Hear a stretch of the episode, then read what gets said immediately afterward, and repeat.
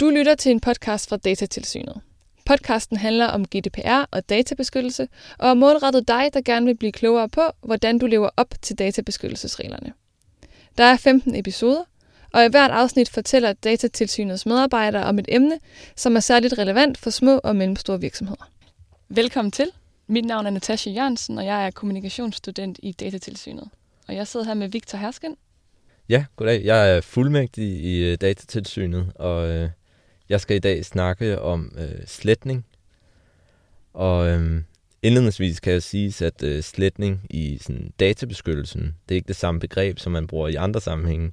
Når man snakker om sletning i databeskyttelse, så snakker man kun om sletning af personoplysninger. Og øh, i den forbindelse er sletning så en handling, hvor man sikrer sig, at personoplysninger ikke længere er tilgængelige for den dataansvarlige eller den dataansvarliges øh, databehandlere. Okay, og hvad er det nu lige, en dataansvarlig er? Øh, en dataansvarlig, det er den, der fastsætter formålet og øh, måden, som personoplysninger behandles på. Det vil almindeligvis være for eksempel den virksomhed, der har ansatte medarbejdere og behandler oplysninger om medarbejderne. Eller det vil være den virksomhed, der har etableret et kundeforhold til nogen og okay. behandler oplysninger om de kunder. Øhm, ja, og altså sletning, det, øhm, der er ligesom to øh, overordnede sammenhæng, hvor man skal være opmærksom på sletning. Det er i forbindelse med det, man kalder de grundlæggende principper om databeskyttelse, og så er det i forbindelse med, hvis man modtager en henvendelse fra en af de registrerede om sletning. De grundlæggende principper kan sådan kort siges at være de regler, der ligesom underbygger hele databeskyttelsesforordningen. De ligger i databeskyttelsesforordningens artikel fem, Mm-hmm. Og det kan fra praktisk synspunkt kan det siges at være sådan en slags checkliste, som man ligesom kan kigge på øh, for at sikre sig, at man overholder reglerne, uden nødvendigvis at være nødt til at gennemgå hele databeskyttelsesforordningen, som jo kan være relativt lang. ja. øhm, og i forbindelse med sletning, så er der så to principper, der er afgørende i den sammenhæng. Der er princippet om øh, dataminimering, og så er der princippet om opbevaringsbegrænsning. Okay. Og de to principper, som altså skal overholdes i al behandling af personoplysninger, de indebærer, dataminimering indebærer, at man, skal, man må ikke behandle flere oplysninger, end hvad der er nødvendigt for det formål, man behandler oplysningerne til. Det vil Nej. for eksempel sige, hvis jeg har en kunde, øh, som jeg øh, alene, jeg skal kun bruge hans øh, kreditkortoplysninger og en adresse måske, mm-hmm. så skal jeg jo overveje, hvor, om det er nødvendigt at også beder om hans personnummer, for eksempel. Ja. Øhm, og hvis det, hvis det ikke er nødvendigt for at ligesom, opretholde kundeforholdet, så burde jeg ikke gøre det. Det er ligesom princippet om dataminimering i sådan en nøddeskal. Okay. Og princippet om opbevaringsbegrænsning, som måske er sådan det mest aktuelle, når man snakker om sletning, det indebærer, at udover man overvejer, hvor mange oplysninger man opbevarer, så skal man også overveje, hvor længe man opbevarer dem. Mhm. Og det er jo det, der, det er der sletning ligesom bliver aktuelt, fordi opbevaringsbegrænsning, princippet om opbevaringsbegrænsning, betyder så, at man skal fastsætte nogle slettefrister for, hvornår øh, skal jeg slette de her oplysninger om den her person. Ja. Hvordan afgør man sådan en slettefrist? Med fordel kan man nok øh, først kigge på, hvad er formålet med, med behandling af oplysningerne. Altså som sagt kan det jo være medarbejdere, kunder, samarbejdspartnere. Øh, det kan lidt være alle typer personer. Det kan også være medlemmer af en forening. Mm-hmm. Øh, I mange tilfælde vil det formål netop øh, ligesom bestemme, hvor længe er det nødvendigt at opbevare de oplysninger. Øh, der er så også nogle andre sammenhæng, fordi så kan man være underlagt for eksempel nogle lovkrav om opbevaring af oplysninger. For eksempel øh, fakturaer efter bogføringsloven skal opbevares en vis periode, og øh, finansielle virksomheder efter hvidvaskloven er også forpligtet til at opbevare oplysninger om kundeforhold i en vis periode. Så ved ligesom at fastsætte, hvad er formålet med den her behandling, så kommer der ofte en eller anden frist ud automatisk af det. Så det er det første, man burde gøre. Hvad er formålet med min behandling, kan man sige. Mm-hmm. Og så, øh, så er der så nogle tilfælde, hvor det ikke vil stå lige så klart. For eksempel, hvis, når et kundeforhold ophører, hvor længe skal vi, vil vi så gemme hans e-mailadresse, hvis nu, at, øh, at vi, har, vi kan se, der er en tendens til, at kunder vender tilbage efter en periode, for eksempel. Øhm, så må man overveje, om man, om man kan retfærdiggøre det over for den registrerede og for eventuelt en, et tilsyn, hvis det var, øh, det gik så galt. Ikke?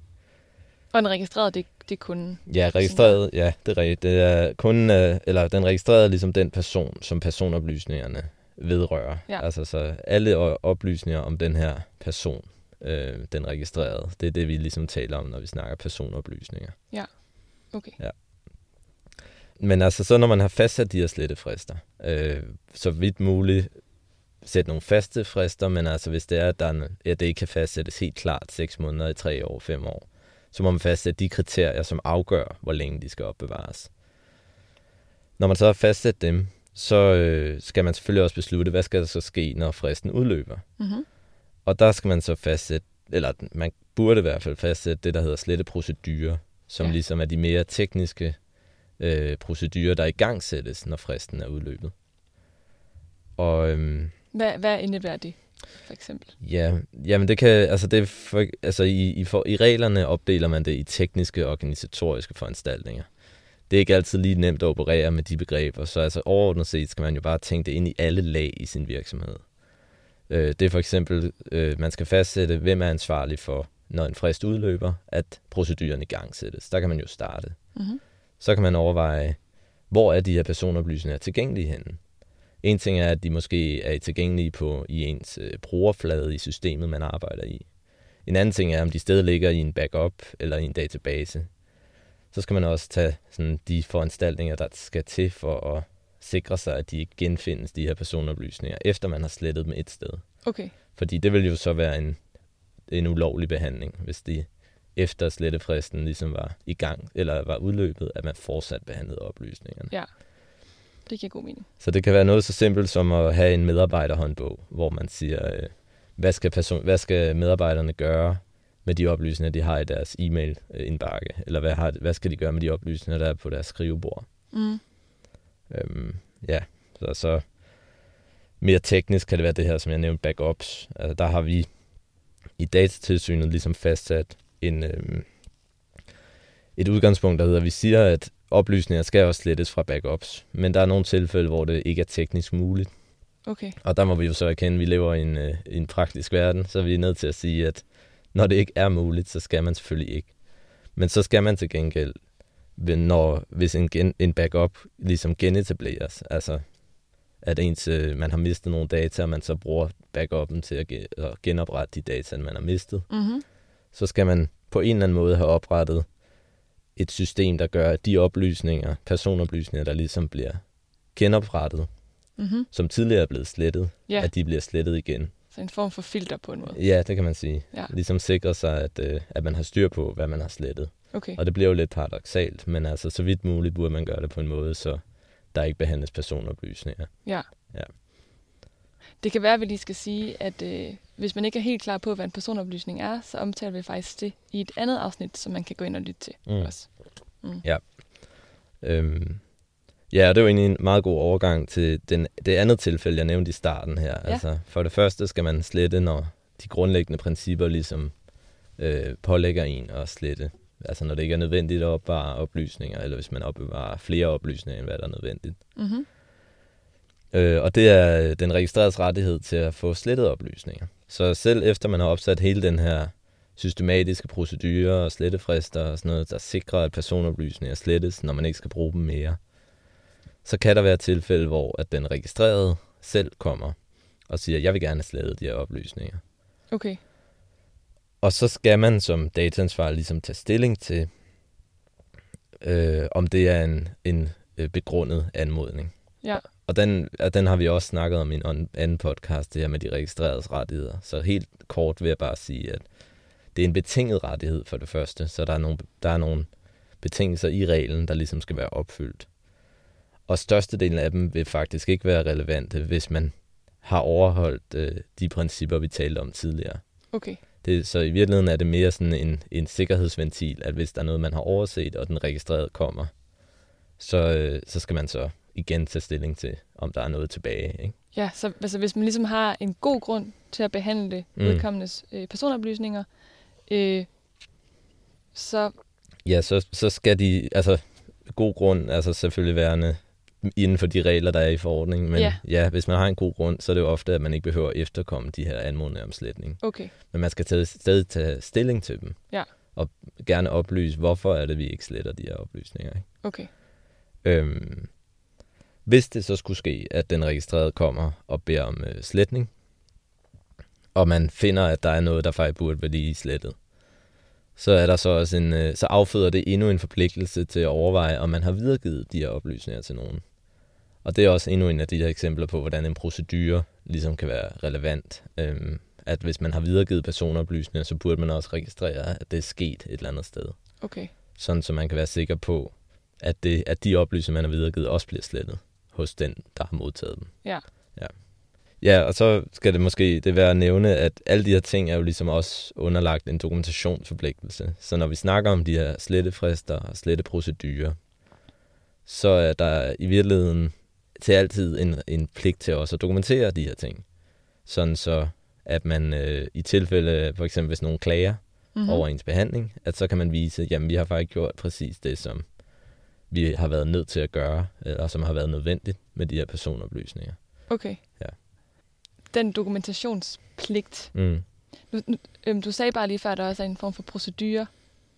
Altså en procedure, man skal skrive for, hvordan man ja. vil gøre det. Ja. Og Men... det, det kan i sig selv, det er en dokumentation, kan man sige. Ja. At man skriver ned, hvad proceduren er. Okay, så det kan godt tælle som dokumentation. Ja, ja. Så kan man sige, så når man har slettet noget om nogen, for eksempel fordi nogen kom og bad om at blive slettet, og man fandt ud af, at det skulle faktisk også slettes, ja. så, øh, så er der sådan set ikke en pligt til fortsat at opbevare de oplysninger om, altså for at dokumentere, at man har slettet oplysningerne. Nej. Men der er nogen dataansvarlige, kan vi se, der opretter en, en log for ligesom at vise, at vi modtog en anmodning den dato, og vi slettede mm. den dato. Okay. Men så opstår der jo, altså grunden til, at vi siger, at der ikke er en pligt til det, er nok også, fordi at der opstår jo så også en, igen en overvejelse i, hvor længe skal de oplysninger så gemmes og sådan noget. Ja. Øhm, og det skal man selvfølgelig indarbejde, hvis man, hvis man gerne vil dokumentere, at man har imødekommet en sletning. Okay, så man har en slettefrist for sin dokumentation også? Ja. Ja. Altså i det omfang, den indeholder personoplysninger. Ja, i virkeligheden vil det snarere være sådan, at vi så vidt muligt skal ens dokumentation nok ikke indeholde personoplysninger. Nej. Er mere rigtigt, vil jeg sige. Okay. Ja. Det var vist alt, jeg havde at sige om, øh, om sletning i denne omgang. Yes. Mm. Jamen øh, tak for den gang. Ja, selv tak. Du har lyttet til en podcast fra Datatilsynet. Vil du have svar på flere spørgsmål om regler for databeskyttelse, så giv de andre episoder i serien et lyt, og besøg også gerne Datatilsynets hjemmeside, datatilsynet punktum d k. Denne podcast er støttet af E U-programmet for rettigheder, ligestilling og unionsborgerskab tyve fjorten til tyve tyve.